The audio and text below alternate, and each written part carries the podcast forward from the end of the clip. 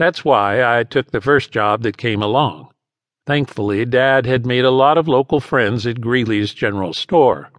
If you had a good enough pitching arm, you might have been able to throw a rock from the edge of our property clear across Highway 10 into Greeley's parking lot. That's how close it was. Greeley's was the place that most of the people living in the outskirts of Aberdeen shopped. If you were closer to downtown, you shopped at Walmart, but there was still a lot of family owned ranches and farms just outside of town, which made Greeley's location very convenient. I don't think it had anything to do with loyalty, even though everyone on the outskirts of Aberdeen shopped there. If you ask me, I think people are like small country streams. They follow the line of least resistance, and Greeley's was just closer to most of them. But the talk of the town was that Greeley's time was running out, especially since Walmart had come into Greater Aberdeen.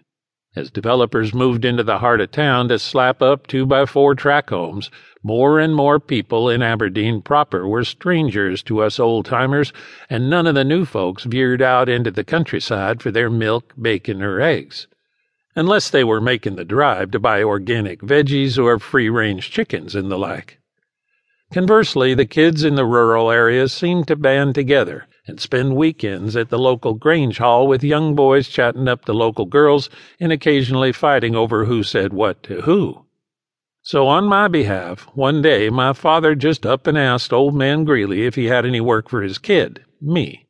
As the patriarch stammered for an excuse to say no, Mrs. Greeley chimed right in and said, Horace, you were just telling me that you could use a counter boy, so you could take some much needed time off. Horace Greeley had been caught with his pants down in front of no less than a dozen locals, so what else could he say? Well, he mumbled, I've been thinking about bringing someone in to take up the slack, so I guess I'd be willing to hire your boy, Ed. My father smiled and then immediately went into negotiation mode, something I had seen him do a thousand times when he was selling cattle. He was always fair, but he never took a loss on anything and he wasn't going to start today when it came to his son.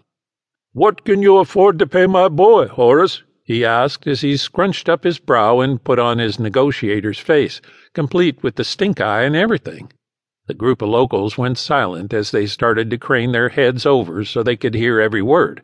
This would ensure that they could hear how this game of cat and mouse would play out between my dad and old man Greeley.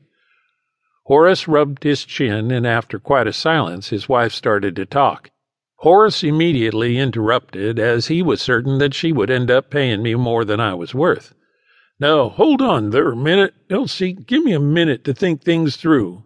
Everyone in the store waited patiently as Horace seemed to be drafting an imaginary contract for my father with his index finger in the air in front of his counter.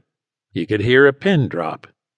Horace flipped over a book of sales slips on the counter and wrote something on the back, and then he tore it from the pad and came from behind the counter, handing the piece of paper to my father. My father gave a stern look to Mr. Greeley and said, Now, this is going to be a fair offer, right, Horace? Mr. Greeley gave a dirty look to his wife and then smiled at my dad. I would say that this is a fair offer, Ed. My father took a slow look at the clandestine note as he unfolded it and smiled. For once, he did not force his hand. All he said was, When can he start? Horace took his sweet time making his way back to the stool behind the main counter before he answered. Then he nonchalantly said, Send your boy over Saturday morning about ten and I'll get him going. When a neighbor related the story, it was mostly about my father's negotiation skills but this was minor compared to some deals that I had observed between my father and a customer. Me? I was naturally a little bit angry because my father really didn't do anything special for me, and because he was the one who actually got me my first job. It also bothered me that I had to depend on his negotiation skills to ensure that I would make decent money, but instead he more or less scared Mr. Greeley into giving me a decent wage. I never told my dad that I would have worked there for less, so my grudge didn't last long once I figured out what I would be making.